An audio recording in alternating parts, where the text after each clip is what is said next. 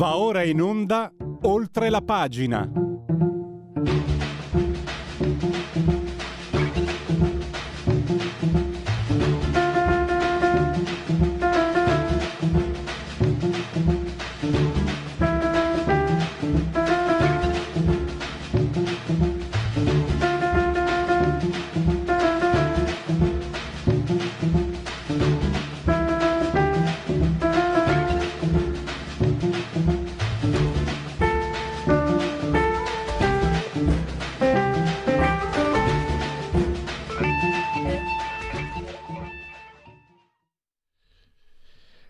Applausi.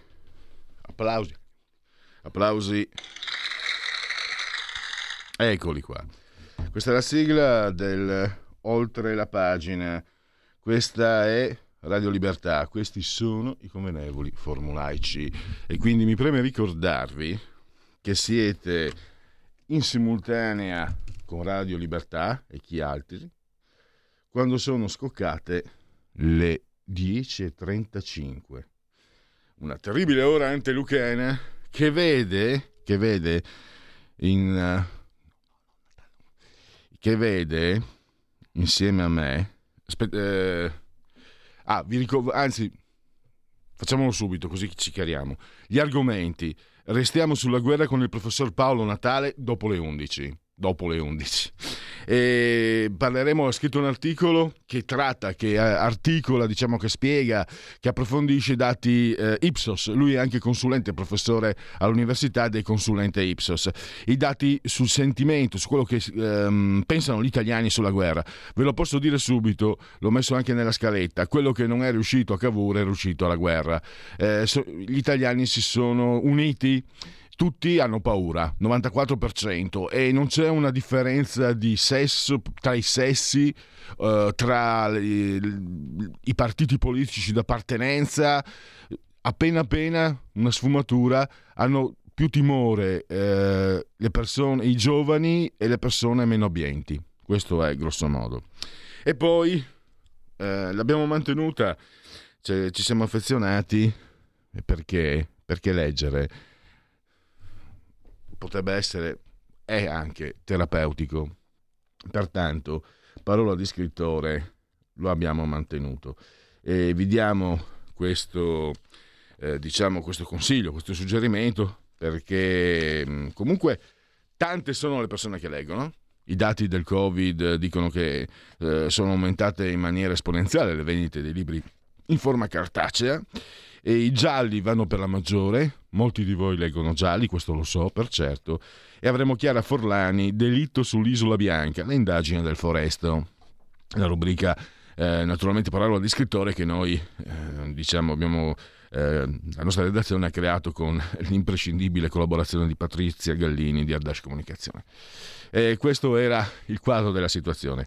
E così sapete cosa andate incontro. Andate incontro anche ai convenevoli eh, formulaici e allora volevo dirvi che eh, oltre a essere in simultanea con la Radio Libertà, eh, siete in simultanea con noi. Noi, cioè, cioè eh, perché io qua quando ho mm, l'ospite, eh, anche se non è una mia abitudine personale, ma ho trovato che giornalisticamente par- eh, parlando, parlando in radio, eh, dare il titolo specifico dell'ospite significa orientare dottore, significa orientare l'ascoltatore. Quindi eh, so che a molti di voi magari non piace, non piace neanche a me, ma lo faccio perché così avete già un'idea di chi eh, è la persona che sta parlando, che, sta in, che, che viene intervistato, quindi dottore, onorevole, presidente, eccetera. Per carità, l'Italia è la Repubblica dei titoli. E io mi sono dimenticato che, insieme a me, sospeso a 25 metri sopra il livello del mare, c'è il dottor Federico Borsari DJ, perché Federico è anche è laureato, quindi, quindi, a pieno titolo eh, deve essere chiamato dottore. Eh, mi dispiace, mi dispiace per te, ma è così. Eh, grazie naturalmente a Federico e poi aggiungiamo che le temperature ci raccontano di 24 gradi interni, poi vedremo anche quelli esterni, il tutto nel vigesimo primo, un vigesimo Mm, giorno di ventoso, mese del calendario repubblicano, per i gregoriani mancano 295 giorni alla fine. Per tutti è un venerdì, Vinars, 11 di marzo, anno domini 2022-2022, che dir si voglia, 9 gradi sono uh, sopra lo zero esterni, 1028 millibar la pressione, eh, umidità al 61% e iniziamo anche con un fortissimo abbraccio caloroso alla signora Clotilde, un abbraccio forte forte forte. È, eh, è una citazione no, è una citazione eh, televisiva non l'ha capita nessuno, ma vado avanti lo stesso. E poi alla signora Angela e alla signora Carmela. E poi voglio ricordarvi anche che siete, potete essere cullati dall'algido suono digitale della Radio DAB. Mi raccomando perché. No, perché devo raccomandarmi? Semplicemente eh, la radio DAB è sempre più diffusa. Uno, noi abbiamo patito no? quel passaggio dall'FM alla DAB, però adesso uh, la DAB è dappertutto Sentivo ieri Sammy che diceva che l'aveva vista so, in un annuncio a 10 euro addirittura, quindi se non l'avete potete anche proprio... E tutte le auto nuove immatricolate da qualche anno negli ultimi anni per legge devono avere il DAB, quindi eh, davvero è un, è un modo per, chi è appassionato di Radio Libertà ha un modo per, eh, per, seguirci. Altrimenti avete quell'altro modo che vi permette di seguirci dappertutto, cioè eh, quello che diciamo propiziato delle applicazioni specifiche iOS Android e quindi col telefonino, no? smartphone, iPhone, ma anche tablet, mini tablet, iPad, mini iPad, smart television, Fire Television, Alexa, accendi Radio Libertà, passaparola ve ne saremo riconoscenti e ancora poi su internet. Di molti di noi eh, lavorano 10-12 ore lavorano e anche si divertono su internet e su internet potete tranquillamente seguirci ehm, su YouTube per esempio dove potrete anche vederci perché mi sono dimenticato la cosa più importante la novità più importante eh, di queste ultime settimane eh, potete vederci. E, mh, mm, con la Fire Television. I canali sono 252 740. Vi, vi, chiedo di pazientare in questo periodo, c'è stato il super switch eh, nel um, giorno 8 e quindi ci sono veramente de, bisogna risintonizz- risintonizzare in continuazione. Quindi a, me, a noi fa piacere che eh, molti di voi ci, ah, non vi sento più, quindi significa che ci seguite anche con passione e con calore, però eh, pazientate perché ancora sono giorni dal punto di vista vista televisivo eh, davvero eh, eccellenti. Devo dire anche, Vincent, che devo buongiorno, dire, buongiorno.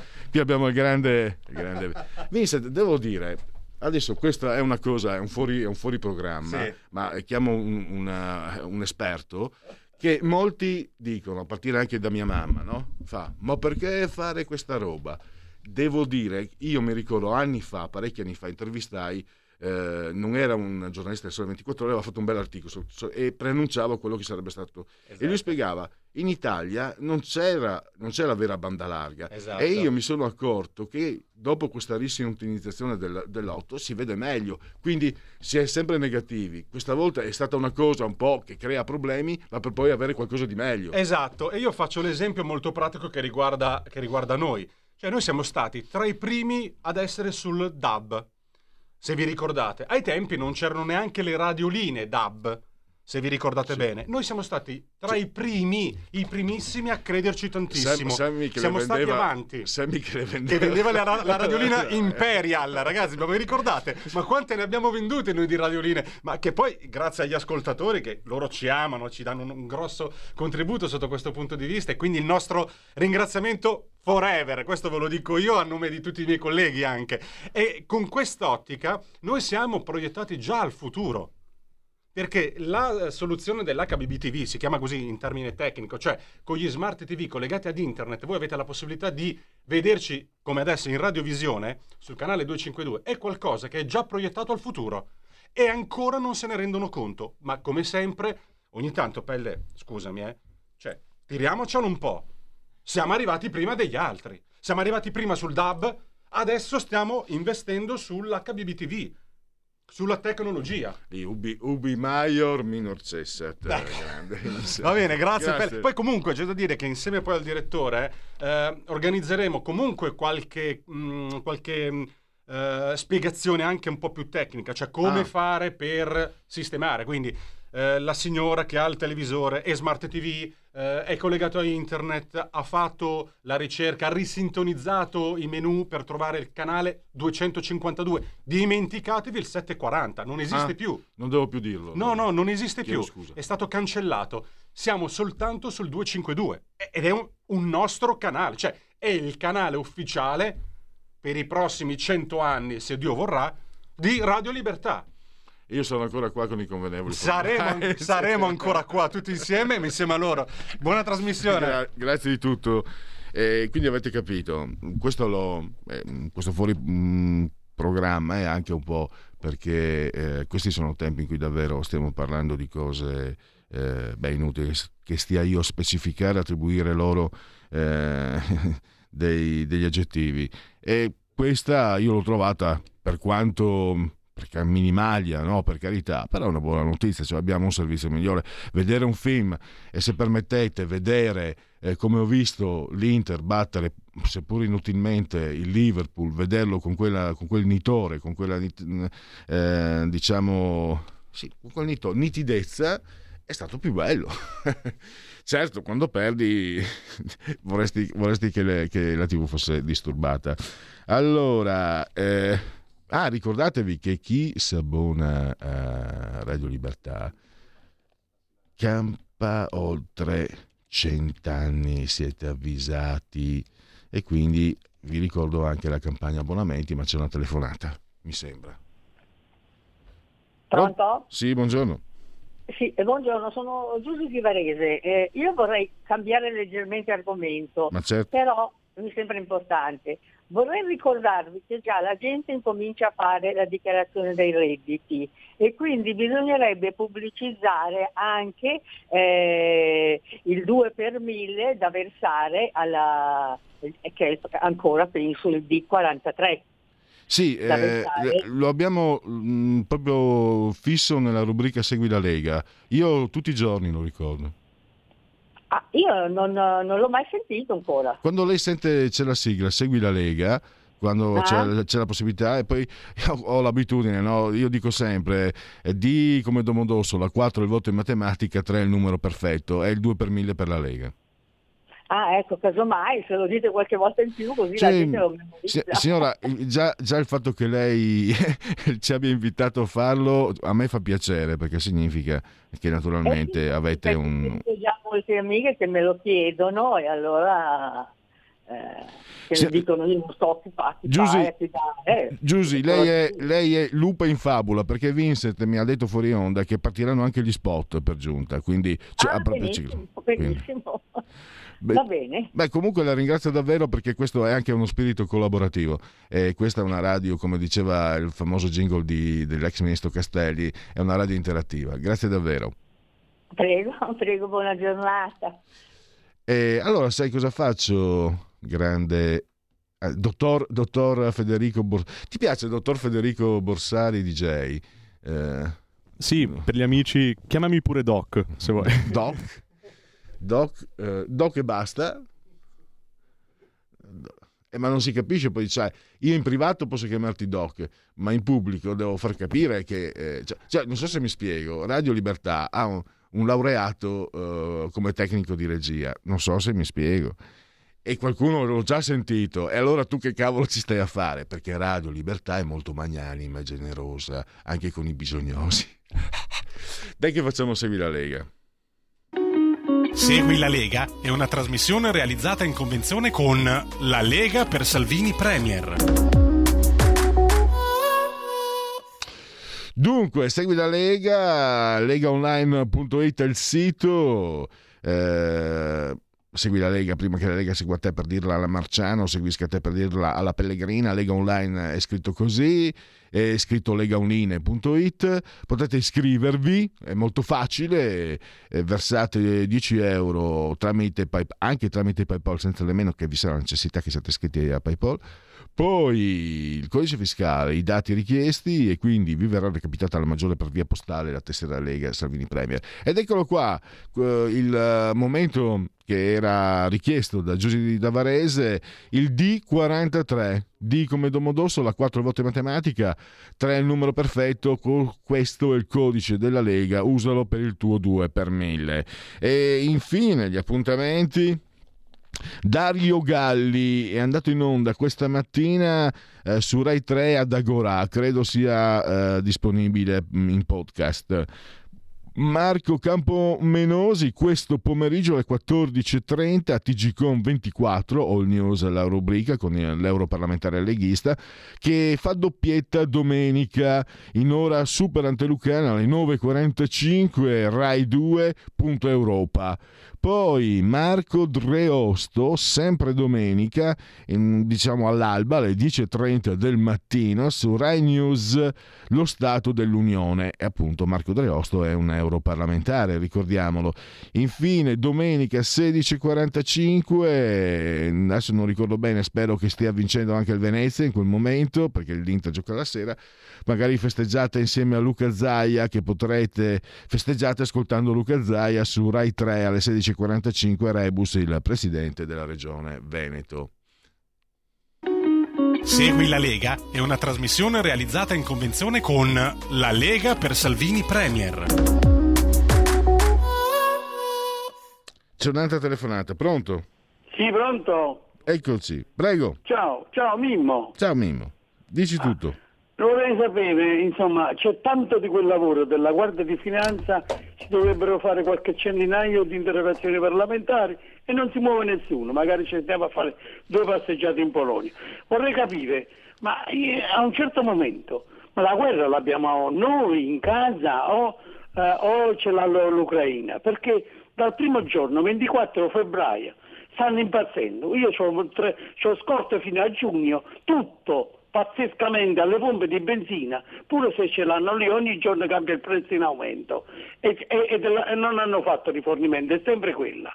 Per eh, il grano, per la pasta, la farina, eh, aumenta in maniera... Eh, e la Guardia di Finanza sta a guardare, le associazioni di consumatori stanno a guardare, i politici stanno a guardare e, e dove bisogna arrivare? Ma dove bisogna arrivare? E allora la Lega, almeno la Lega che dice che cammina sul territorio, che vede, che guarda, che fa, visto che gli altri partiti non lo fanno, ma perché non si dà da fare? Ma perché non fa chiudere qualche migliaia di pompe di benzina? Ma perché non, non intatta? Ma è, è pazzesca, è sotto gli occhi di tutti, non è che io mi sveglio la mattina, c'è una pompa di benzina, c'è un rifornimento, sono lì dentro, a parte che nei depositi ci sta fino a giugno per tutti quanti col vecchio prezzo, ma proprio nelle pompe di benzina non hanno fatto rifornimento, tu non puoi cambiare tutti i giorni, magari pure la mattina e poi la sera. E non basta una guardia di finanze, non c'è un'interrogazione parlamentare nelle, nei negozi è la stessa cosa, la farina è triplicata. Ma fatemi capire, le farine, pure, ma tutto c'è scorta per almeno 5-6 mesi. A meno che la, io non ho capito bene se la, la, guerra sta qui o sta a Kiev. Fatemi capire, io vorrei vi ascolto, lo sapete che vi segue, no? Sì, va bene Mimmo. Eh, questa radio serve anche per interfacciare eh, dal territorio queste, queste segnalazioni. Io la ringrazio e poi eh, naturalmente l'auspicio solitamente succede così in Lega, il eh, parlamentare del territorio eh, per quello che è possibile fare, cioè il, con gli strumenti che ha, eh, cerca di, cerca, di, agire. Intanto grazie per la segnalazione. E... Guarda che va sugli ascolti, eh? che, che, che meschino che sono. Parenti bollenti da Gospia in uh, condivisione, lo potete vedere anche in tv. Chi c'è dall'altra parte del telefono? Pronto? Pronto? Sì, buongiorno. Eh, buongiorno, telefono da Como. Allora, io voglio fare eh, delle considerazioni. Prima di tutto mi sto ricredendo dalla serietà di obiettività di alcuni giornalisti. Mm, sto vedendo che stanno creando soltanto panico e basta. Io non ho paura che la Russia mi viene in casa, questo la Russia non verrà mai qui, ecco, si, ferma, si fermerà lì.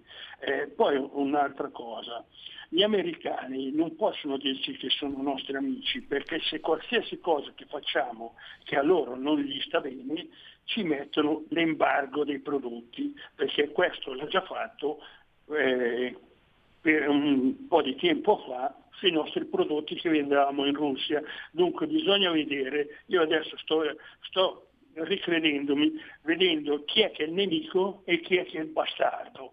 Eh, perché Putin lo controllo perché ce l'ho davanti e lo osservo tutti i giorni, ma chi mi sta alle spalle non riesco a guardarlo, mi stanno creando un mucchio di problemi perché come hanno detto ieri eh, eh, ai notiziari, Putin non ha aumentato il costo del, del gas e del petrolio e qui sta schizzando tutto alle stelle.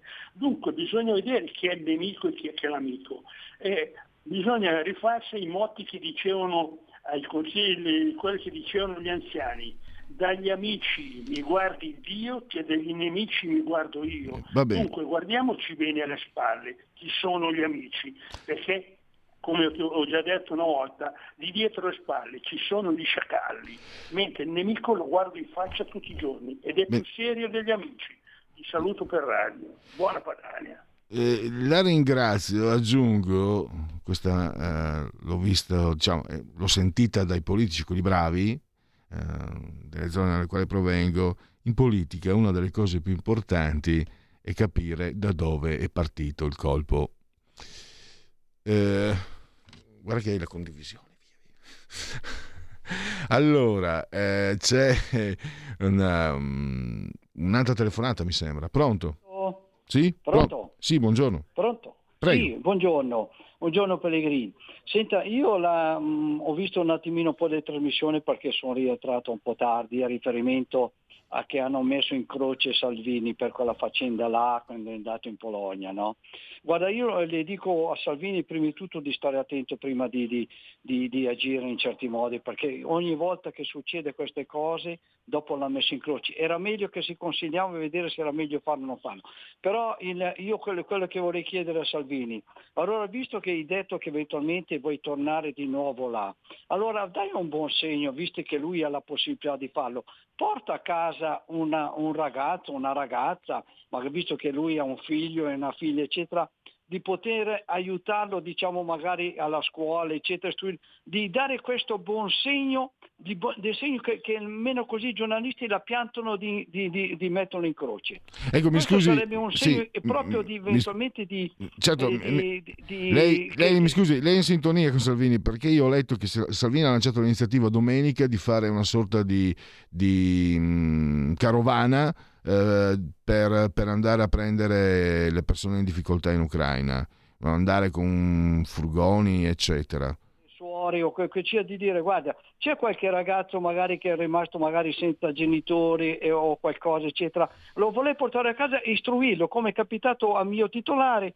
che eventualmente era la famiglia in Africa non ha voluto lasciare la perché c'era discriminazione con i diversi fratelli però lui, però lui, fa, lui alla famiglia le ha comprato la casa, le ha comprato tutto, l'ha aiutato. E lui, questo sarebbe, almeno così, la piantano di metterlo in croce ogni volta. A dire, guarda, io porto a casa un ragazzo, lo aiuto, lo, lo faccio istruire, tutto il resto, dopo sarà lui a prendere una decisione cosa fare e cosa non fare. La ringrazio, c'è poco tempo, un'altra telefonata, pronto? Ciao Pellegrini, sono Marco D'Amantova. Ciao. Volevo, volevo rispondere a Mimmo. Mimmo hai ragione a lamentarti, il problema è che la gente non ha capito niente, che quando tu vuoi andare a fare il gradasso devi essere almeno stessa, stessa, alle stesse armi, con le stesse forze di quello che hai di fronte. L'Italia e l'Europa non hanno nulla da, per spaventare la Russia, perché la Russia è già otto anni che è sotto sanzioni e a quanto pare ha avuto la forza di scatenare una guerra.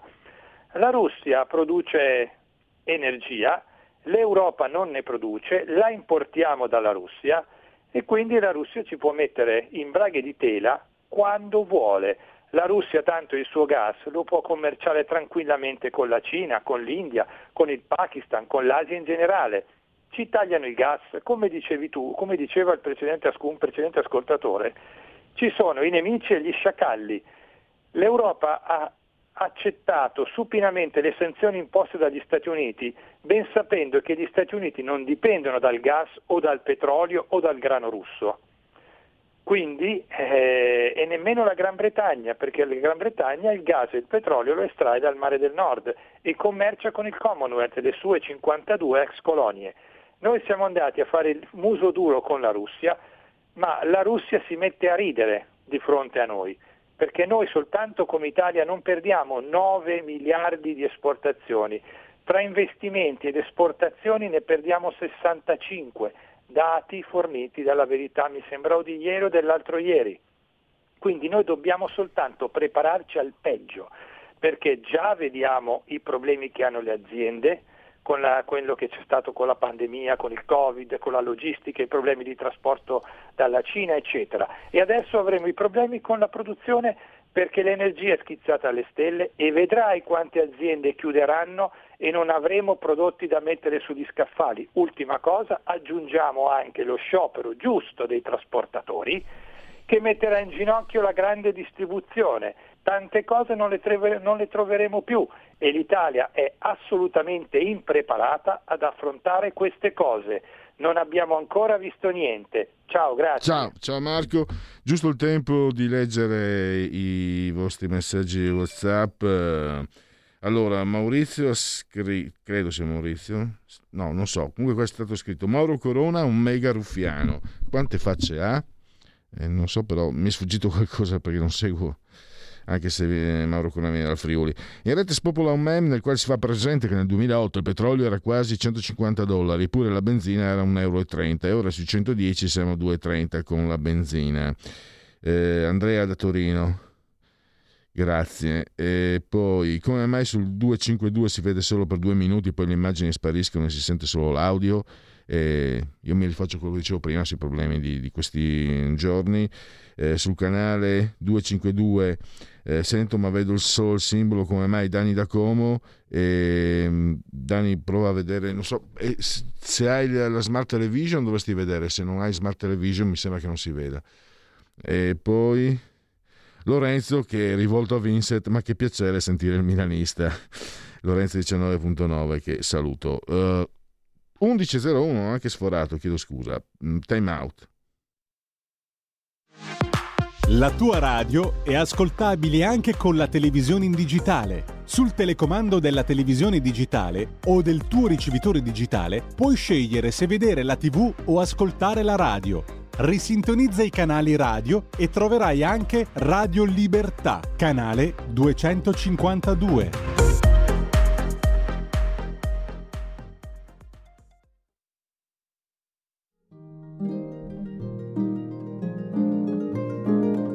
Cari ascoltatori, vi ricordiamo che l'angolo della musica classica, condotto in studio da Auretta Pierotti Cei, cambia orario. Andrà in diretta ogni sabato a partire dalle 13. Appuntamento con la grande musica.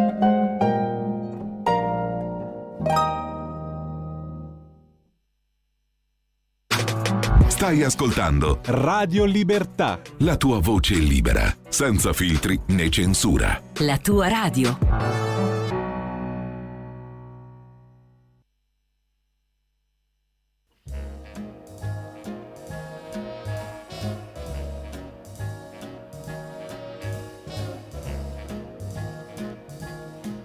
I've got you under my skin. I've got you deep in the heart of me. So deep in my heart that you're really a part of me. I've got you under my skin. I tried so not to give in. I've said to myself, this affair, it never will go so well.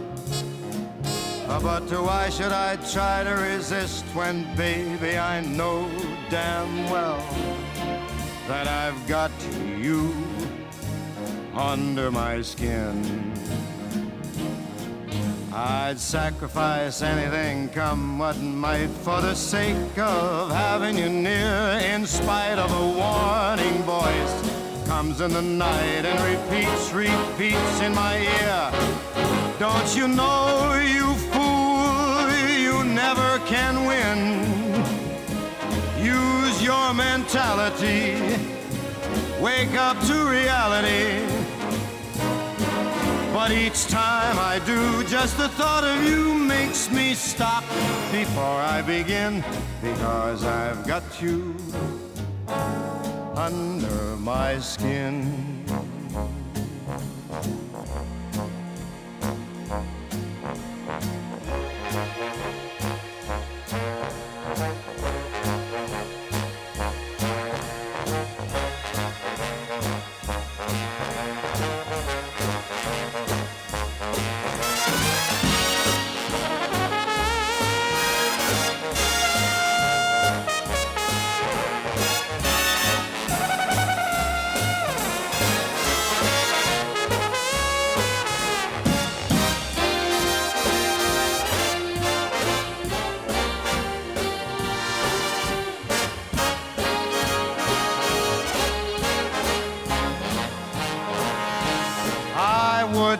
Sacrifice anything, come what might, for the sake of having you near, in spite of a warning voice. Comes in the night and repeats how it yells in my ear. Don't you know, you fool, ain't no chance to win. Why not use your mentality? Get up, wake up to reality. Thought of you makes me stop just before I begin. Because I've got you under my skin. And I like you under my skin.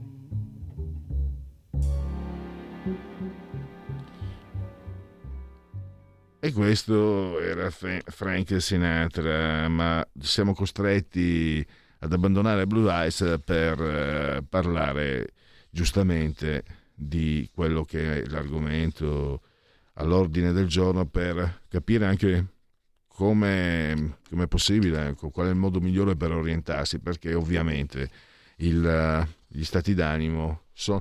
Ecco, lo chiedo subito al professor Paolo Natale che abbiamo in collegamento. Innanzitutto benvenuto e grazie per la consueta disponibilità che lei dà ai nostri ascoltatori e ascoltatori di Radio Libertà ma non, non c'è problema. Allora, io faccio riferimento anche a un suo articolo che ho letto uh, sugli statigenerali.com. C'è una parola, una parola che forse, che secondo me fotografa davvero siamo depressi, c'è depressione, dopo il Covid la guerra, c'è uno stato di depressione. E poi, e mi taccio, curiosamente, eh, su un giornale dove lei scrive anche, o più volte è intervistato, Italia Oggi, c'era il dritto e rovescio di ieri che diceva è come se ci fosse la bomba N, no? quella che uccideva le persone ma lasciava intatto eh, gli edifici, perché si faceva riferimento a martedì 8 marzo alle 22, 10 di sera a Milano, non c'era nessuno e diceva... Eh, eh, l'autore che di solito è anonimo, ma non so, non so, chi sia, comunque è sempre molto interessante, eh, anche in tempi di Covid l'8 marzo alla sera era pieno di, di donne, di coppie, eccetera, eccetera. E quindi è, è stato quasi, professore, lei ha scritto quel, quell'articolo due o tre giorni prima di, di, quello che ho letto io poi su Italia Oggi. È stato come se il suo articolo, insomma, avesse... È, stato come se quello che è stato osservato su Italia Oggi eh, fosse quello che lei proprio... cioè la rappresentazione plastica di quello che lei ha scritto, in base anche a dati, a, a dati Ipsos, e le do subito la parola. Sì, sì, no, è vero, cioè, si conferma, tra l'altro anche questa settimana Ipsos ha fatto un nuovo sondaggio e la depressione sembra che aumenti, insomma uno dei sentimenti più forti che c'è in questo momento è proprio Beh, da una parte la tristezza perché appunto non, non si riesce a uscire dall'incertezza poi sul futuro e, e, la paura, insomma. Quindi questi sono i tre vocaboli, incertezza, paura, tristezza, depressione, sono, sono i vocaboli, sono gli aggettivi che si attagliano meglio al, al sentiment generale della popolazione italiana che appunto dopo due anni, dopo il primo anno di pandemia, che poi c'era l'ipotesi di uscire abbastanza presto, che poi non si è verificata. Poi dopo il secondo anno, adesso con tutti questi vaccini, c'era l'idea che in qualche modo si potesse combattere almeno la malattia, ma qui la depressione è ancora più forte perché si capisce che non abbiamo nessuna ar- arma, tra virgolette, in mano per, per sconfiggere anche questa, questa guerra, insomma, se non le armi proprio, per cui è ancora più, ancora più triste la, la, situazione. Cioè non riusciamo a capire nemmeno che cosa possiamo fare per, per riuscire a evitare, insomma, a far finire questo conflitto. E, e la paura molto forte è che davvero questo conflitto si estenda anche al resto, comunque entro breve alle regioni le nazioni e paesi limitrofi e poi con il pericolo ovviamente di una guerra nucleare che diventerebbe ovviamente catastrofica un po' per tutta Europa se non per tutto il mondo. Ecco, mm, magari sì, ma la mia è una forzatura, no? ho detto la, la, paura che fa quello che non è riuscito Cavour, cioè unito gli italiani, perché lei osserva eh, sempre in elaborazione di questi dati che non c'è una, una grossa differenza di, in questa percezione tra i sessi, e l'appartenenza politica, cioè tutti trasversalmente, forse i, i giovani e i meno abbienti sono un po' più preoccupati, ma in genere quello è il sentimento che attraversa gli italiani. Sì, sì, insomma, questo tra l'altro si è visto anche insomma, con tutti i fenomeni della globalizzazione, eccetera, quello era già uno dei sentimenti più forti appunto di, di incertezza e di paura, soprattutto con quelli che hanno meno, meno capacità appunto di affrontare le difficoltà sia economiche che occupazionali, quindi quello, quello è abbastanza ovvio, ma in questo caso c'è diciamo una, una, un giudizio abbastanza simile un po' in tutti gli strati della popolazione, appunto come diceva lei, sia a livello politico che a livello generazionale che, che a livello sociale, di benessere sociale, perché in questo caso ovviamente no. La ricchezza, diciamo, comunque il benessere o il fatto di essere benestanti o meno cambia poco insomma, rispetto alla, così, alle prospettive future che non ecco, sono ovviamente molto rose. Un altro, un altro motivo, professore, no, di, di, questa depressione, credo venga anche da questo dato, lo scrive anche lei, cioè leggo l'81% vuole eh, che il Donbass diventi autonomo da Kiev, ma l'81% vuole che i russi si ritirino immediatamente dall'Ucraina, cioè il cattivo ce l'abbiamo, gioco forza, ma non ci sono i buoni. Sì, sì, non ci sono i buoni perché poi alla fine insomma, anche l'Ucraina diciamo, poi, insomma, sono valorosi nel momento in cui riescono a fronteggiare questo colosso russo che cerca di invaderli, però certamente sia il governo insomma, nei mesi precedenti sia una parte diciamo, de, de, dei partiti, insomma, delle forze politiche interne non è riuscita, cioè ha sottostimato di fatto che cosa significasse poi riuscire a portare avanti un, so dire, un concordato per, con Putin per, per, la salvezza del popolo, perché poi come al solito ci vanno di mezzo la gente normale, insomma, al di là di tutti questi qua che muoiono, adesso poi si, si, si, parlava anche degli ospedali, dei bambini, così poi dicevano che forse non era vero, ma comunque resta il fatto che ci vanno di mezzo come al solito i civili, come in tutte le guerre peraltro, cosiddetto casualty of wars, cioè le, le, le le conseguenze appunto delle morti incolpevoli all'interno della guerra, soprattutto per, con i bombardamenti, eccetera. Quindi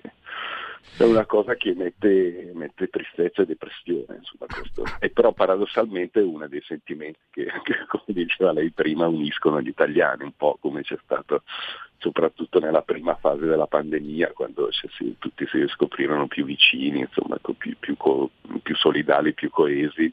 La stessa cosa capita adesso anche andando in giro appunto nei bar, per strada o anche all'università, sono tutti, sono tutti uniti contro la guerra. Ecco, mi ha, mi ha, stupito anche questo dato. I politici sembrano divisi, non so in che parte, però invece gli italiani no, sul sostegno militare. Io ho letto l'88%, non se ne, non se ne parla. La pace, eh, deve, deve, esserci la pace, col sostegno militare agli ucraini non la otteniamo. Mi passa di aver capito così. Ma sì, adesso vabbè, qui c'è come al solito un po' di, di, estremisti della pace che dicono che non bisogna fornire armi eh, insomma, per combattere gli invasori in qualche modo, però insomma, è ovvio che che l'unica possibilità che, che, ha l'Ucraina è quella della sopravvivenza grazie agli aiuti diciamo, sia economici che, che, di armamenti da parte dell'Occidente, perché se no fare il rischio ovviamente è quello di essere spazzata via insomma, dalla forza russa. D'altra parte è ovvio che, che tutti sperano insomma, in un concordato insomma, nella diplomazia che riesca riesca a uscire insomma, da questo momento così triste, però è anche vero che si è capito che, che, in realtà nessuno cede un millimetro sulle proprie opinioni e quindi sarà anche difficile trovare una via d'accordo diplomatica tra, tra le forze in campo.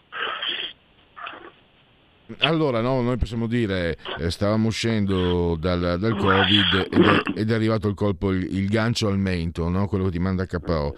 C'è il convitato di pietra eh, ed è lo spettro del nucleare. Io ho, ho, le, ho visto dei dati, ovviamente non si crede che ci sia la volontà, però quando si parla di nucleare non è che, che si parli così, no? diciamo di, di, un... non è un mitra, un, una testata atomica, non è esattamente un mitra e poi uh, uh, quello che può succedere uh, a ruota eh, non si può non pensarci, pensiamo sia impossibile ma non si può non pensarci questo ci deprime ancora di più. Sì, sì, no, tra l'altro appunto c'è una domanda specifica che è stata rivolta giusto questa settimana in cui si chiede quanto secondo voi è probabile che nel corso di questo conflitto si faccia ricorso alle nucleari, c'è un buon terzo della popolazione che dice che è abbastanza probabile, quindi indipendentemente forse dalla volontà specifica, appunto come diceva lei, de, de, degli attori, però di fatto quando, quando si toccano queste cose abbiamo, ci ricordiamo bene Chernobyl che pur non è stato, è stato un incidente, qui appunto può esserci un incidente legato proprio magari a una bomba che viene lanciata inavvertitamente sulla centrale, eccetera. Ecco, il 90%, il 90%, che chiede che gli USA ritirino le loro testate atomiche no? eh, dai paesi europei e dalla Nato è un anti-americanismo di ritorno che è latente, che c'è sempre stato o è prevalentemente frutto di, di paura?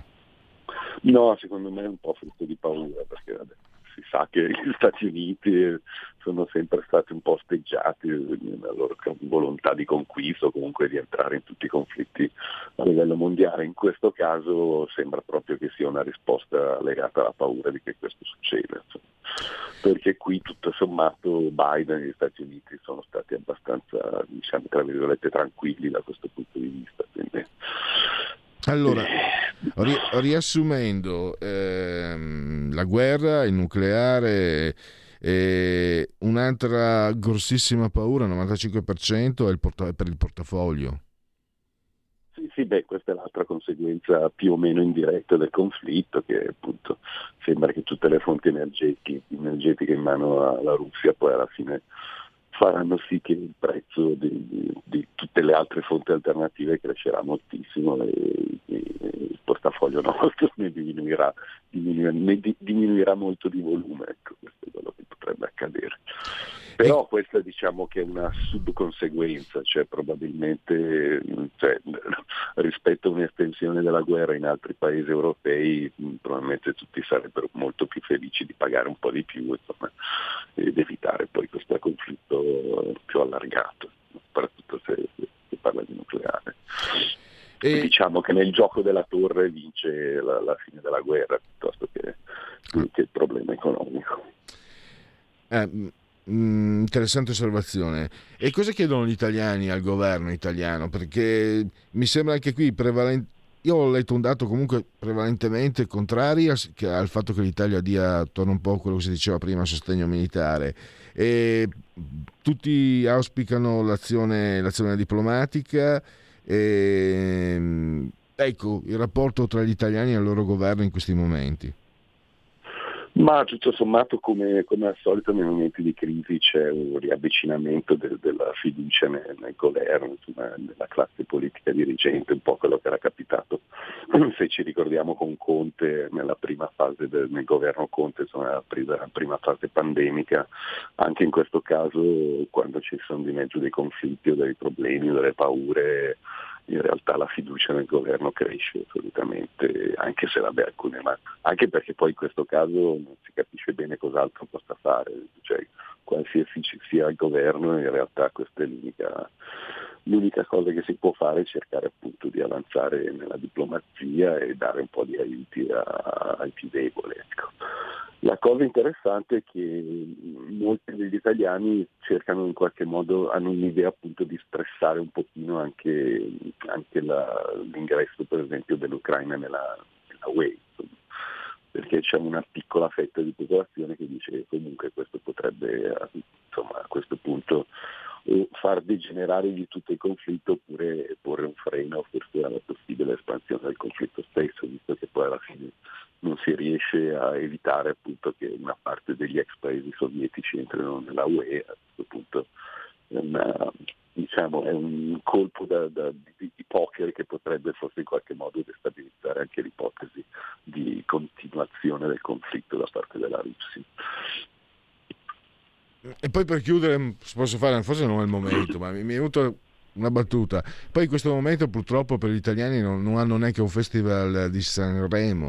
sì, sì, sì, infatti non c'è neanche il momento, la possibilità di distrarsi come c'è stato le Olimpiadi, insomma sembra che, che appunto la, la, Russia o Putin si sia messo d'accordo con la Cina per evitare il conflitto durante le Olimpiadi per, per lasciare questo momento di, di tranquillità a tutto il mondo, chissà se è vero, ma comunque senza più Sanremo e senza Olimpiadi effettivamente ci si concentra molto su queste nefandezze che accadono, le altre nefandezze che accadono nel mondo.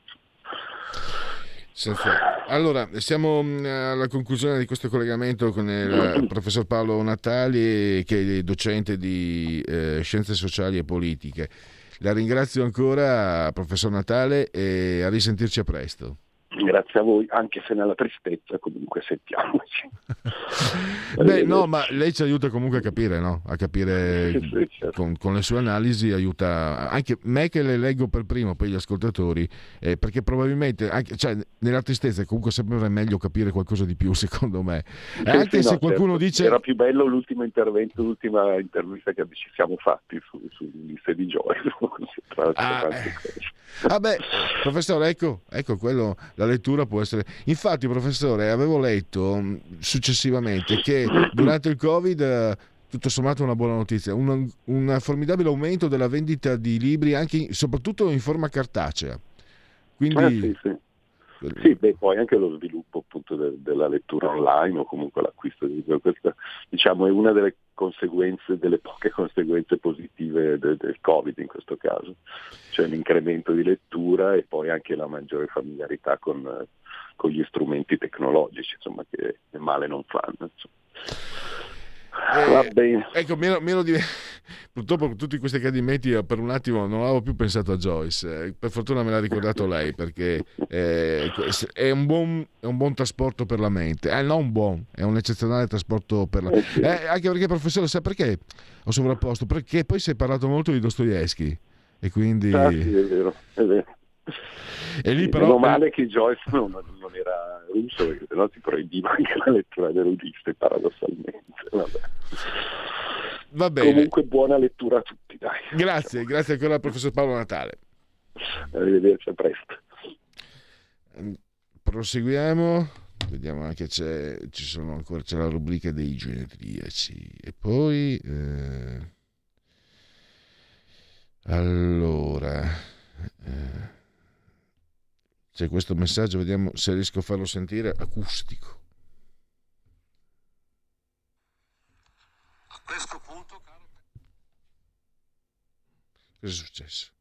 Ma pensate, eh, scusate, ma si è bloccato, mi, mi si è... Eh, ah, eh, adesso scusate la mia imperizia, ma rivediamo subito. A questo punto, caro Pellegrin, non ci resta altro che uscire dall'Europa, se no siamo in braghe di tela. Sono d'accordo che Mauro Corona ha due facce, va dove gli conviene. E non so cosa ha combinato Mauro Corona, quindi mi dispiace. Non, non niente da fare. Eh, allora, qui un altro messaggio, ma Salvini non va a dirlo a tutti se ospita Ucraina in casa sua. Maria di Busto, Forza Lega. E poi Alessandro eh, da Bologna, questo risultato per aver appoggiato Draghi. Poi Lalla, sono una parresiarca anch'io. eh, sì, ma tu sei energetica.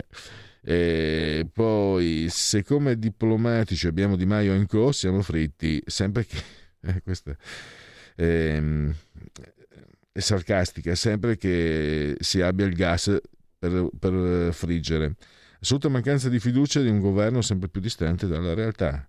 E poi ancora, scusate tanto, ma la Costituzione italiana non dice che come strumento di offesa alla libertà degli altri popoli, come mezzo di risoluzione delle controversie internazionali, Ivan 75. E poi qui abbiamo, vediamo questo audio se si riesce a sentire. Vediamo un po'.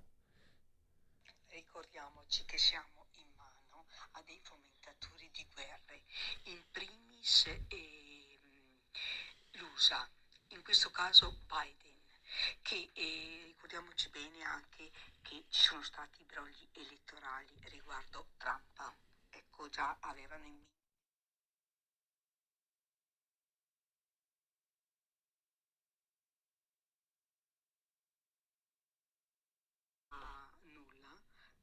calmare questa guerra. Quindi eh, siamo disastro. Siamo in mano a dei folli. Buona giornata. Anna Maria da Vicenza. Grazie anche a Anna Maria. Ehm... Non, non, ho altro da aggiungere perché non c'è, non c'è nulla da aggiungere. Queste sono opinioni eh, che forse anche sono molto condivise, che anzi sicuramente sono molto condivise e che mh, mm, credo mi fermo, non commento perché se no si usa la retorica.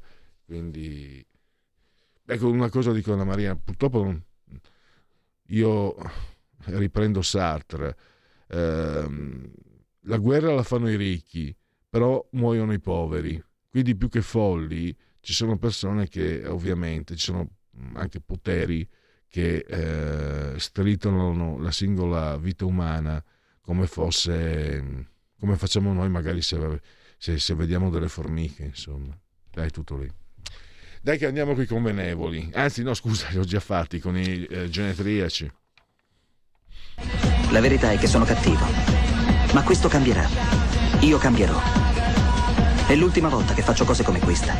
Metto la testa a posto, vado avanti, rigo dritto, scelgo la vita. Già adesso non vedo l'ora. Diventerò esattamente come voi. Il lavoro, la famiglia, il maxi televisore del cazzo, la lavatrice, la macchina, il CD e l'apriscatole elettrico. Buona salute, colesterolo basso, polizza vita, mutuo, prima casa, moda casual, valigie, salotto di tre pezzi, fai da te, telequiz, schifezze nella pancia, figli, a spasso nel parco, orario d'ufficio, bravo a golf, l'auto lavata, tanti maglioni, Natale in famiglia, pensione privata, esenzione fiscale, tirando avanti, lontano dai guai, in attesa del giorno in cui morirai. Genetriaci, commemorazione e ricorrenze del vigesimo primo giorno di Ventoso, mese del calendario repubblicano. Eh, per tutti è un venerdì 11 di marzo, Wieners. nel 1818 Mary Shelley pubblica Frankenstein. Frankenstein. Eh, 1985 Mikhail Gorbachev eh, diventa leader dell'Unione Sovietica. Genetriaci Torquato Tasso è il sonno, ozio dell'alme, oblio dei mali il salernitano Torquato Tasso. Raul Walsh, regista, uno dei 38 um, hollywoodiani che crearono l'Oscar. Eh, Dino Davidov, che poi è diventato Zino Davidov, il sigaro è qualcosa che suscita rispetto, ha detto. Eh, dovevo metterlo, dannazione, dannazione. Eh, ieri sera ascoltavo e ho detto, quando lo ascolti la pensi come la, pensi come la, miglior, la più bella musica del mondo. Poi per fortuna la musica è ricchissima e quindi andiamo sempre il tango, Libertango, la sinfonia del tango, Astor Piazzolla. Franco Basaglia, il veneziano, la, eh, Franco Basaglia, le, per me, lui è conosciuto per la sua legge. Io l'ho letta la legge è formidabile e giustissima, è il paese che è sbagliato. Aprire l'istituzione non è aprire una porta, ma la nostra testa di fronte a questo malato. Marisa del Frate, l'amica del giaguaro. E poi... Rapper Murdoch, il tycoon, il denaro non riuscirà mai a ripagarci per ciò che noi facciamo per lui. E se lo dice lui, poi Salvatrice Greco, in arte Sandrocchia, Sandra Milo, Bellissimo film La visita. Gippo Farassino, come, come non dimenticare non ricordare Gippo Farassino, leghista della primissima ora, ma anche un crooner, una voce eh, un cantante, un cantautore straordinario che eh, se n'è andato un... troppo presto. Boniver! Bonazza! La Lega ce l'ha duro! Ecco, è così che ho conosciuto la Lega. Su Radio Radicale trasmettevano il comizio. No, e sento, ma chi è questo? No, giuro, è così, è così. La prima volta che eh, avevo solo letto qualcosa, G- eh, Margherita Boniver, Aurelio in arte Cocchi Ponzoni, il, ca- il cavallo per appoggiare i piedi alle staffe, quando le perde si arrabbia moltissimo. Emiliano Mascetti, un bomber dell'Ellas Verona tra gli anni 70-80, comasco per di origine. Eh, Arturo Merzario, anche lui è un lariano, comasco, salvò Lauda, Niki Lauda. Poi Giulio Sapelli, che ha detto l'Italia è un paese governato dall'esterno, che è conosciuto anche per aver sfondato uno sgabello in uno studio televisivo. Anche lui, diciamo, un po' sovrappeso. Dominique Verragne, in arte Dominique Sandà, così bella, così dolce, di Robert Bresson, forse il film più celebrato mi sono addormentato io al cinema, sono andato cioè, sono il cinefilo, no? vado là e mi sono cioè, è un film inguardabile, però ha recitato anche in Novecento. Don't worry, be happy, Bobby McFerrin, Jerry Zucker, uh, dell'aereo più pazzo del mondo, una pallottola spuntata, che bella topa, della... sì, è vero, eh? trova anche lei. Poi abbiamo uh, Carol André, la perla di Labuan, Marianna, la grande Nina Hagen, Katarina Nina Hagen, e poi American Beauty con Tora Birch e infine, chissà come mai, non siamo parenti, comunque Paolo Pellegrini, mi piace il cognome. La foto, lui è un fotografo importante, la foto ha molti limiti, non si muove, non c'è suono, figuriamoci quando si lavora in bianco e nero, ma poi la ricerca si concentra sulla foto che ha la capacità di esistere da sola. Time out. Stai ascoltando Radio Libertà. La tua voce libera, senza filtri né censura. La tua radio.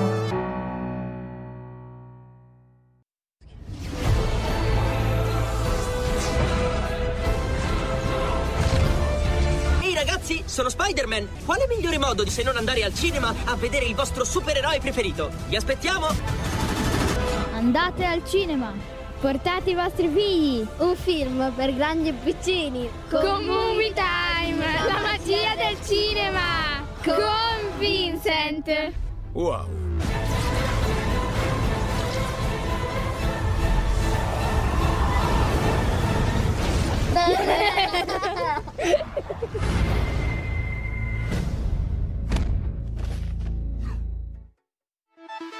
Stai ascoltando Radio Libertà la tua voce libera, senza filtri né censure, la tua radio.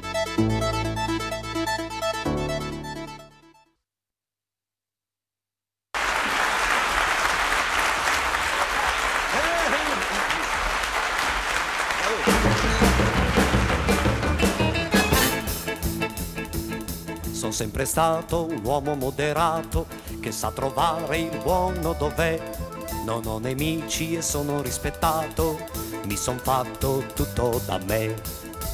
Ho una posizione, penso anche al domani, nella mia vita ho sempre lavorato, sono abbastanza contento di me.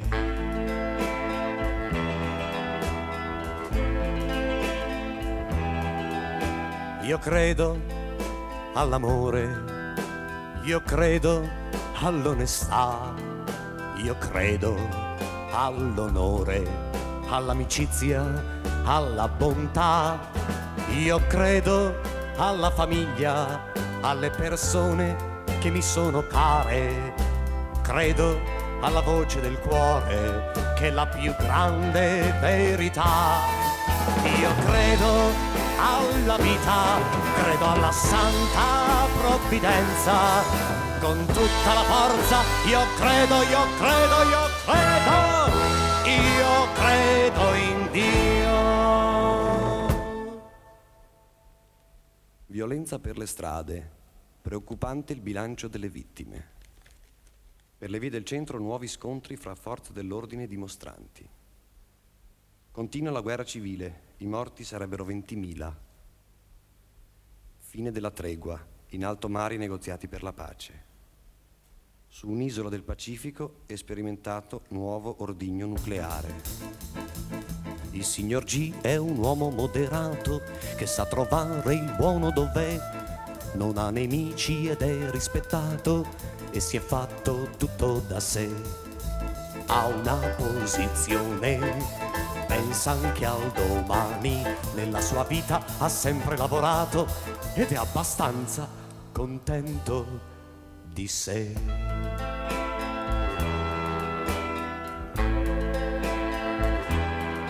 Lui crede all'amore, lui crede all'onestà, lui crede all'onore, crede all'amicizia, crede alla bontà, lui crede alla famiglia, alle persone che gli sono care, crede alla voce del cuore che è la più grande verità.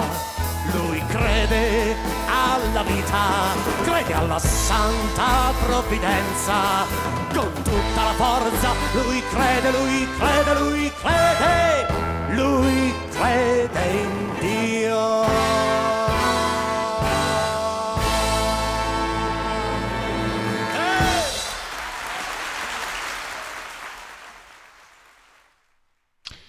È una formula un po' retorica, ma credo che mh, ascoltando questa canzone si capisca perché io insisto. Giorgio Gaber dovrebbe essere insegnato nelle scuole. Questo brano ha circa 52 anni. Inutile aggiungere altro. E a proposito di scuole, abbiamo come ospite per Parola di scrittore la rubrica eh, che si avvale della collaborazione indispensabile di Patrizia Gallini eh, di Adesso Comunicazione. Eh, lei che diciamo è la principale curatrice e eh, ogni, ed è giusto eh, ringraziarla. E, ringraziamo anche Chiara Forlani che abbiamo in collegamento. Ciao Chiara. Ciao. Allora, tra l'altro, eh, Chiara Forlani, che tante co- è scrittrice, ma è anche insegnante, tante cose. Adesso, tra l'altro, lo posso dire, sai perché lo dico, Chiara? Ne abbiamo parlato ieri, perché poi ne ho parlato con la mia compagna che è un'infermiera. Cioè, la tua attività di insegnante per i bambini, per i ragazzi in ospedale. E lei, sai cosa ha detto? Che brava, ha detto eh, la mia compagna. Quindi, anche qua, anche, oltre a, a scrivere libri che, che vengono premiati, che vengono venduti, hai anche questa attività non voglio essere troppo mieloso, però chi, chi, fa del bene ogni tanto bisogna anche, dir, bisogna anche riconoscerglielo, bisogna anche dirgli grazie, bisogna anche dirgli bravo, perché altrimenti qua si fanno le cose e poi nessuno ti dice niente. Insomma, no, è chiaro che tu non le fai per essere ringraziata, però lascia che io ti ringrazi perché l'attività che fai è davvero meritevolissima. Io ti ringrazio per averlo ricordato. Effettivamente il nostro è un lavoro molto particolare perché fare le insegnanti ospedaliere non è semplice, ci vuole mm, forza d'animo, bisogna crederci, bisogna impegnarsi molto mh, mm, sapendo che quello che fai è veramente tanto utile ai bambini che soffrono, ehm, al, perlomeno per il loro percorso in ospedale, ma anche fuori dall'ospedale, perché mh, mm, purtroppo le malattie fanno acquisire loro delle fragilità e noi continuiamo a seguirli anche dopo che il loro percorso ospedaliero si è concluso oppure si è interrotto. Quindi è un lavoro particolare. Tra l'altro volevo dire che io ehm, metto un po' insieme le due cose, nel senso che ehm, uso la scrittura anche proprio come un po' terapia psicologica, ma anche come mezzo per, per arrivare più vicino ai ragazzi e eh, con i ragazzi ho scritto anche dei libri e sto scrivendo dei libri, quindi mm, la scrittura diventa qualcosa che mi aiuta anche nel mio lavoro di insegnante ospedaliera che ho scelto, quindi se l'ho scelto vuol dire che ci credo molto. Grazie. Assolutamente, tra l'altro appunto eh, tu saresti l'ospite anche per, per di, diversi spunti, questo, poi eh, sì, anche laureata in belle arti se non sbaglio. Cioè, anche questo mi aiuta perché la terapia, la, l'arte terapia è qualcosa che eh, anche mh, può avvicinare i ragazzi, quindi si, si mette un po' tutto insieme. Dopo una vita che è stata caratterizzata da tanti percorsi, io ho fatto ad esempio anche la ceramista, la restauratrice per un periodo, quindi si acquisiscono delle competenze, oltre a quella della scrittura, che eh, aiutano moltissimo a mh, connettersi con i ragazzi, a connettersi con i loro sogni, con la loro fantasia, eh, con le loro speranze di vita, con i loro progetti di vita, che è una parola che mi piace molto, un concetto che mi piace molto. Quindi tutte queste esperienze diverse mi hanno arricchita e sono veramente grata alla vita per avermi concesso. Allora, io ti introduco come scrittrice di viaggio, perché io ricordo ehm, gli scrittori di viaggio erano una peculiarità venez- eh, veneziana, ovvero sia il giovane Patrizio veneziano eh, faceva tutte le sue esperienze, viaggiava e commerciava in, in tutto il mondo e poi arrivati diciamo ehm, alla conclusione di questo percorso o si dava alla politica o, o, scriveva per insegnare anche agli altri, per comunicare, per condividere le proprie esperienze. E mi sembra che tu sia diventata scrittrice in questo modo. Ma adesso io sto eh, tergiversando perché noi dobbiamo anzitutto eh, presentare e ricordare il tuo ultimo romanzo, Delitto sull'Isola Bianca, le indagini del Foresto. Ricordo ancora che Nua Edizioni, 276 pagine in formato cartaceo 15 euro 67 centesimi, ebook 2,99. Allora, un romanzo giallo, eh, Chiara. Io però ho visto le recensioni, alcune recensioni dei lettori no, che si trovano online, tutte positive. E qualcuno ha detto anche un romanzo giallo, ma anche un romanzo storico. È ambientato, cominciamo da qui, ambientato negli anni 50 nel profondo Po, in una, in una zona che sembra quasi sospesa nel tempo. E lì succedono delle cose, noi non spoileremo non anticiperei, non si può dire anticipare, ecco, perché spo- spoilerare è un termine di moda che a me non piace, non anticiperemo Anche nulla. non anticiperemo nulla naturalmente, però ecco, posso chiederti il Foresto, le indagini del Foresto, anticipando che questa sarà eh, la trilogia, perché ci saranno altri due romanzi con protagonista il Foresto. Chi è il Foresto? Eh, chi è il Foresto? Il Foresto è, pro- è il protagonista, Ehm, è un personaggio che ha eh, dei lati eh, ombrosi e anche dei lati invece molto positivi. È una persona inquieta, un giovane, quindi lui ha una trentina d'anni, ehm, ha partecipato alla guerra. Durante la guerra è successa una cosa mol- che l'ha segnato profondamente perché eh, involontariamente lui si è sparato un colpo di pistola alla testa da solo. I eh, sanitari non sono stati in grado di mh, estrarre questo proiettile dalla sua testa, quindi eh, lui convive con un proiettile conficcato nel cranio. Questo in qualche modo non gli dà dei poteri, neanche dei superpoteri, però questa connessione metallica che lui possiede dentro il suo cervello e che è per lui una tortura, ma è anche un dono, eh, in qualche modo lo ha messo in comunicazione con la sensibilità delle altre persone. Quindi lui è, mh, vive la sua vita, ma vive anche la vita di tutti gli altri eh, abitanti dell'isola su cui è, è ambientato il libro. Quindi è un personaggio inquieto, avrebbe dovuto fare il maestro, ma quando è tornato dalla guerra non se l'è sentita, ha eh, vagato come un vagabondo per diversi anni per poi eh, fare ritorno sull'isola dalla quale è partito, l'isola sulla quale è nato. Lui non avrebbe mai voluto fare ritorno sulla sua isola perché era un luogo eh, in cui si vive come nell'Ottocento, un luogo arretrato che eh, non faceva per lui, ma è stata la sua unica possibilità.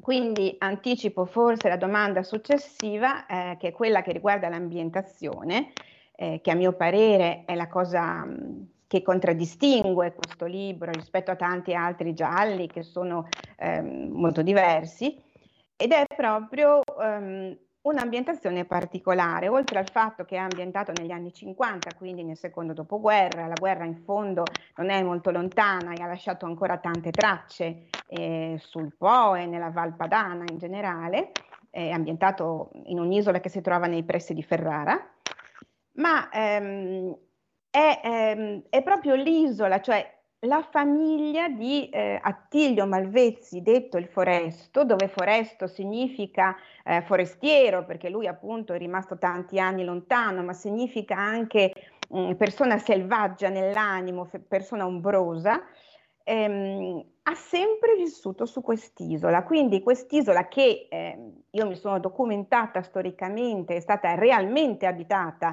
da una grossa famiglia allargata fino agli anni 70 addirittura.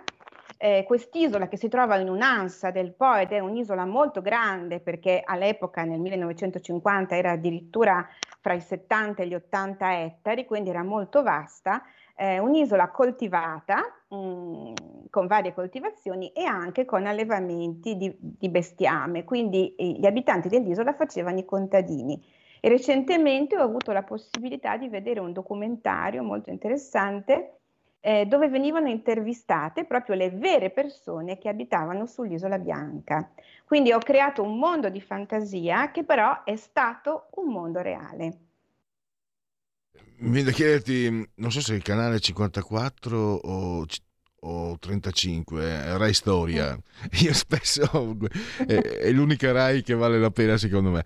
Eh, una curiosità per ehm, diciamo ricreare eh, gli anni 50, mm, non eri ancora nata tu negli anni 50, quindi no. per ricreare quel, quel mm, con il linguaggio, ricreare le situazioni, ricreare la, l'ambiente. Eh, come hai lavorato sul tuo stile di scrittura? Eh, so che a te questo, fra l'altro, interessa molto ed è stato particolarmente impegnativo anche per me. Allora, innanzitutto in un libro ehm, c'è eh, un ritmo e il ritmo è molto importante. E noi, anche i dialoghi sono molto importanti. I dialoghi rompono la monotonia della scrittura che può diventare poco avvincente se viene troppo ehm, semplicemente descritta. Eh, quindi innanzitutto mi sono mh, messa in contatto sia con uno storico proprio di questa zona che mi ha eh, fornito tutti i dettagli sugli oggetti, ad esempio di uso comune che si usava, che usava una, poteva usare una famiglia in, quel te- in quegli anni, sulle, magari sulle, sui cibi che si mangiavano, sulle consuetudini che c'erano ma anche sul linguaggio. Quindi mi sono servita di una specie di traduttore eh, dal ferra- dalla, dall'italiano al ferrarese, mh, mm, peraltro poi ho deciso per rendere più comprensibili i dialoghi di mettere solo alcune, proprio alcune parole in dialetto ferrarese mh, perché mh, se magari, non so, un siciliano leggeva il libro forse non avrebbe capito se avessi fatto diversamente. E, ehm, poi una cosa molto importante secondo me è stata il ritmo. Allora, intanto i contadini normalmente parlano poco, eh, parlano in modo brusco, si esprimono es- per i concetti fondamentali, non ehm, per discorsi filosofici o sulla vita. Quindi i dialoghi sono abbastanza sintetici e eh, seguono il percorso che fanno realmente i personaggi ehm, nell'avventura che racconto. Quindi io mi sono servita molto di disegni che ho fatto, magari sfruttando le mie modeste competenze di, eh, artistiche, diciamo, e ho ehm, calcolato il tempo che potevano ehm, utilizzare i personaggi per percorrere un certo tragitto. Quindi il dialogo che veniva svolto durante il tragitto doveva durare il tempo del tragitto. Ehm, quindi ho misurato anche i tempi dei dialoghi e questo è stato particolarmente importante per me perché rende molto realistico e anche incalzante il romanzo, proprio il ritmo del romanzo. Quindi ad esempio ci sono molti mh, mm, eh, dialoghi che si svolgono durante i, i, i, traghe, le, i traghetti perché mm, Attilio Malvezzi, il protagonista, il foresto, fa sia il pescatore di fiume che il traghettatore di fiume e ehm, il traghetto durava due minuti, tre minuti, cinque minuti, il dialogo doveva durare quel tempo, quindi anche proprio il ritmo del romanzo per me è stato particolarmente importante, quindi ho ricreato tutta una serie di disegni e di schede che mi dovevano portare, scalettare proprio anche tutti i dialoghi. Allora, però, professoressa Forlani, i dialoghi, ma anche eh, la capacità descrittiva credo, penso di citare il bersaglio se dico che anche la tua esperienza come restauratrice ti ha eh, portato ad avere anche una particolare attenzione nel cogliere il particolare significativo, perché sei stata anche premiata il tuo, questo romanzo, hai ricevuto diversi eh, premi nella tua carriera, l'ultimo è proprio per Delitto sull'Isola Bianca che è stato premiato per la migliore ambient- ambientazione al Giallo Festival e sei arrivata seconda al premio De Filippis, eh, quindi mh, anche questo no, è significativo mi sembra. Sì, molto. È stata una grande soddisfazione, devo essere sincera, perché vincere dei premi nazionali, e devo dire che nel 2022 ne ho vinti tanti, eh, anche per altri romanzi, poi ho, anche per tanti racconti. Eh, diciamo che sto raccogliendo i frutti del lavoro che ho svolto negli ultimi anni, che mm, per la scrittura è stato veramente tanto, non solo per la scrittura, mm, sono veramente molto impegnata, ma con grandi soddisfazioni.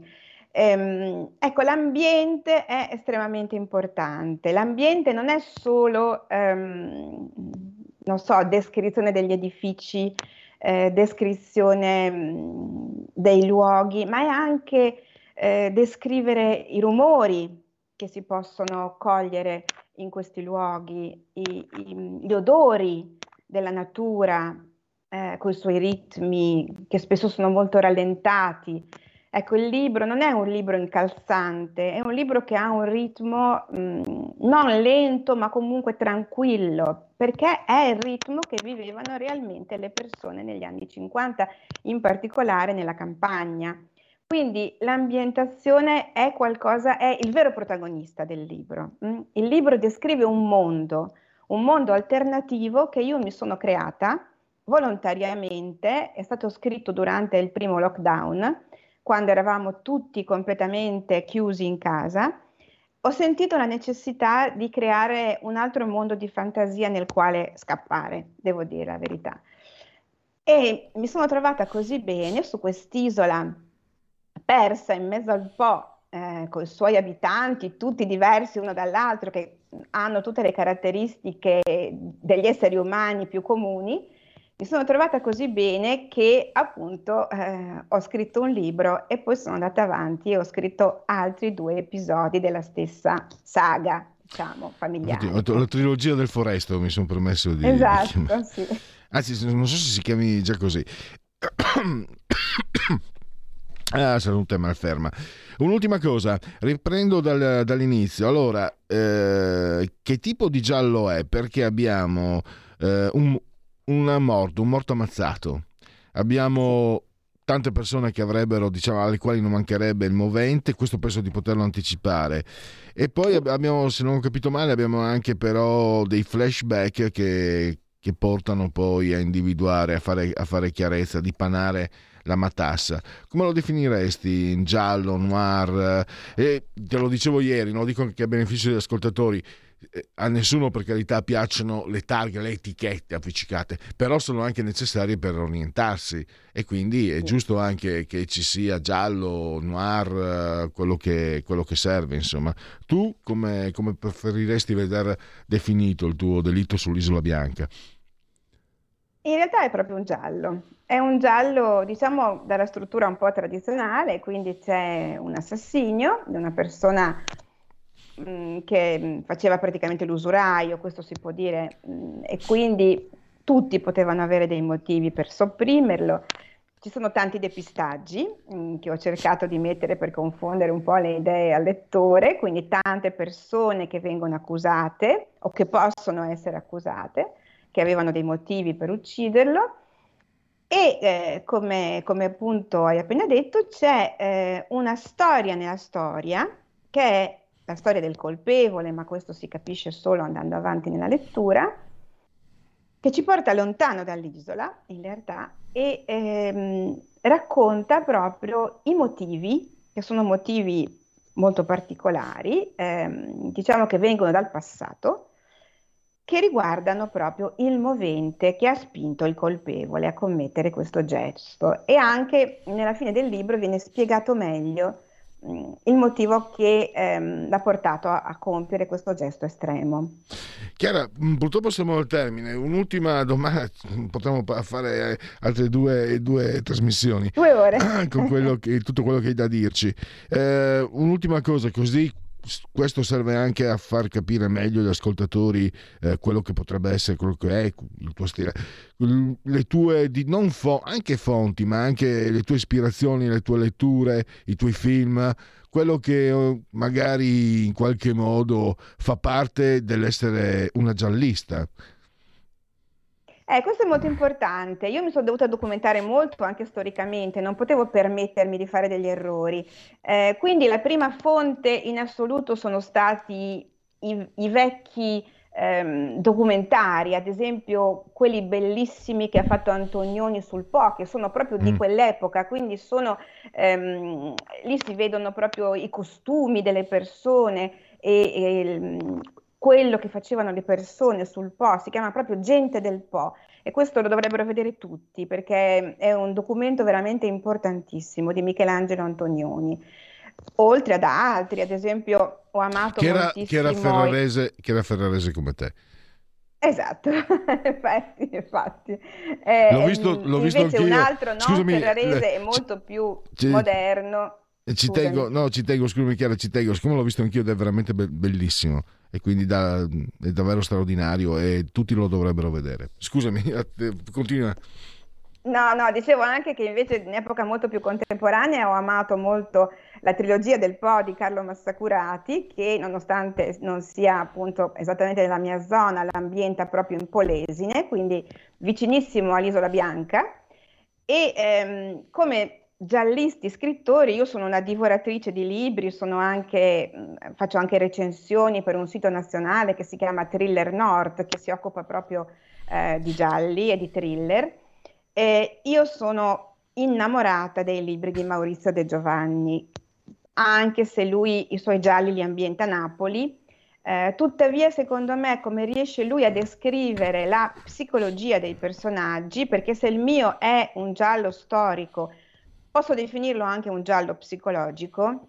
Eh, secondo me Maurizio De Giovanni è inarrivabile. Io ci ho provato a fare qualcosa che si avvicinasse anche solo lontan- lontanamente al suo stile. Non so se ci sono riuscita, il libro sta piacendo molto, quindi spero eh, di essermi anche solo minimamente avvicinata al suo stile. Beh, intanto eh, per i lettori eh, la risposta è positiva, direi. E anche i premi che hai ricevuto. Chiara Forlani, Delitto sull'Isola Bianca, le indagini del Foresto, nuove edizioni, 276 pagine, 15,67 euro in cartaceo, 2,99 euro eh, l'ebook.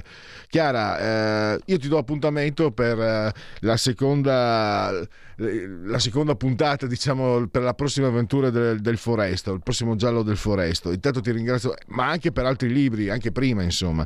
E intanto... Io sono sempre disponibile. Davvero, è, è stato un, veramente molto bello chiacchierare con te davvero e descrivere questo libro. Grazie ancora a Chiara Forlani e a risentirci davvero presto. Ciao. Grazie a voi, arrivederci. Il tempo vola, tempus fugite irreparabile, giusto lo spazio per qui Parlamento e Ingrid Bisa. Eh, grazie al, al, dottor Federico, Federico Borsari DJ, Doc. E, e ne ridi, oh, è colpa tua, non dovevi laurearti. E questo studia fa gli esami e si laurea e dopo eh, ride tutto lì mm, imbarazzato perché uno lo chiama dottore e vabbè, e vabbè. E grazie di tutto Federico e grazie a voi per aver scelto anche oggi Radio Libertà e vi lascio con qui Parlamento Ingrid Bisa qui Parlamento Turri a prima firma è veramente eh, molto importante perché si cerca di scandagliare quello che è il percorso di, delle cure palliative e ritengo che la vita sia un bene ovviamente indisponibile che il suicidio medicalmente assistito che è disciplinato da questa proposta di legge all'esame di quest'Aula non possa assolutamente essere condivisa. Faccio questa riflessione e chiedo a quest'Aula chi siamo noi per accostare in una similitudine la rinuncia alle cure e chi chiede l'aiuto al suicidio. Il primo, la rinuncia alle cure, vuole non porre intenzionalmente fine alla vita, ma che la malattia faccia il suo corso. Nella richiesta invece all'aiuto al suicidio, il soggetto invece desidera unicamente essere lasciato andare con uno strumento di efficacia letale tempestiva. Ed ecco il senso di questo emendamento. Si chiede che un soggetto, prima di arrivare all'atto del fine vita, con il suicidio medicalmente assistito venga sottoposto al percorso di cure palliative al fine di alleviare lo stato di sofferenza. Si chiede in maniera specifica che venga inserita in questa proposta di legge che il percorso di cure venga descritto in maniera dettagliata, sia quelle praticate, quelle in corso, che gli esiti delle stesse. Questo perché ritengo che chi viene adeguatamente accompagnato fino alla fine dei suoi giorni non chiede di essere ucciso, anche perché in caso di malati terminali si parla di una condizione clinica che chiede soluzioni in ambito medico. E su questo le cure palliative, la terapia del dolore, l'hospice, i supporti, assistenziali e a domicilio sono risposte efficaci. Ecco, credo che prima di poter decidere se nel nostro ordinamento possa entrare una materia complessa e delicata come quella di cui stiamo discutendo, ossia la cosiddetta eutanasia attiva, perché è, a questo che poi si arriverà, si debba quantomeno passare per un percorso di cure, di cure palliative dettagliatamente scandito. Con questo emendamento si vuole far sì che attraverso le cure palliative Ogni persona che si appresta a vivere l'ultimo tratto di strada della propria vita possa farlo nel modo più umano possibile e soprattutto nel rispetto di quegli articoli della Costituzione che devono essere sempre il nostro faro, che sono l'articolo 2, 13 e 37 e gli articoli 1, 2 e 3 della Carta dei diritti fondamentali dell'uomo. Grazie. Qui Parlamento.